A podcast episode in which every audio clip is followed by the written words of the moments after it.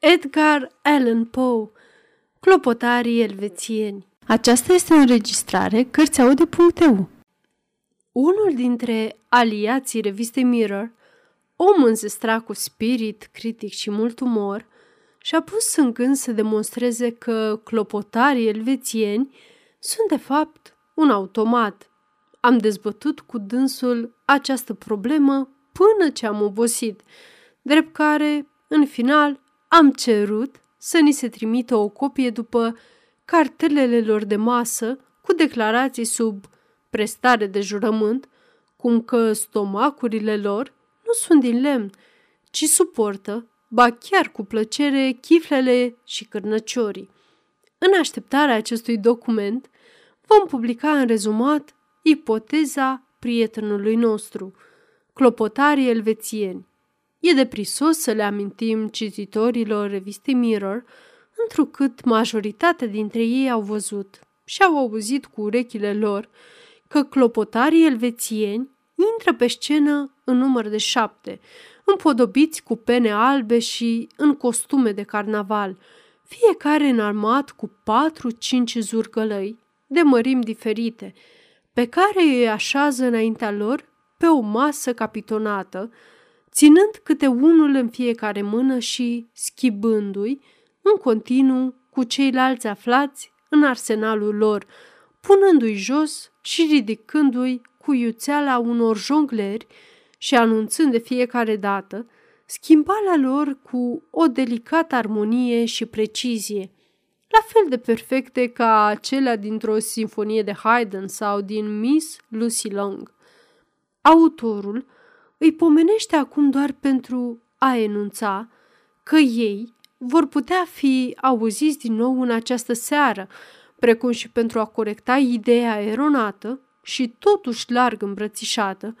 cum că acești clopotari elvețieni ar fi niște ființe omenești adevărate. Autorul este ferm convins că ei nu sunt decât niște piese ingenioase dintr-un mecanism construit pe principiul trompetistului automat și al cântărețului la pianoforte, expus aici, în urmă cu câțiva ani, a lui Mazel, însă mult mai perfecționate și mai eficiente prin acestea, că sunt dotate cu aceeași energie care pune în mișcare telegraful electromagnetic, care încă ar trebui denumit aici electro-tintinabulic. O baterie electrică puternică, montată sub scenă, comunică printr-un fir secret cu fiecare dintre ei, impulsurile ei fiind reglate și dirijate de către iscusitul muzician și tehnician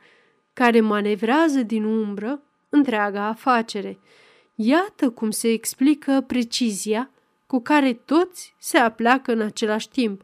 ca și când iar îmboldi același suflet, cum se și întâmplă de altfel un suflet electric, dar și faptul că păstrează cu toții un ritm și o ordine atât de perfecte. Din aceeași cauză își pun cu atâta grijă zurgălăii suplimentari aflați în fața lor în locuri atât de precise, întocmai cum jucătorul automat de șah al lui Maisel insistă întotdeauna ca piesele să fie așezate exact în centrul pătrățelelor pentru ca degetele sale, care sunt acționate mecanic, să nu le încurce. Chiar și numărul lor arată că au fost concepuți ca un fel de imaginație după muzica celor șapte sfere și orice umbră de îndoială cât privește adevărul teoriei noastre se va spulbera de îndată ce vom observa modul în care ei își electrizează ascultătorii.